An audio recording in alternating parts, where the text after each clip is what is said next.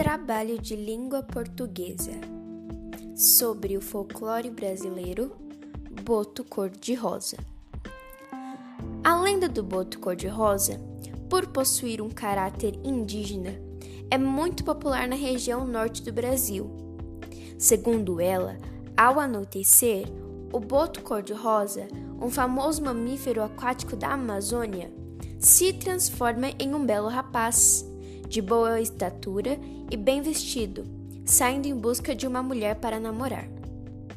O boto sempre usa um chapéu, justamente para esconder os orifícios que o caracterizam como peixe.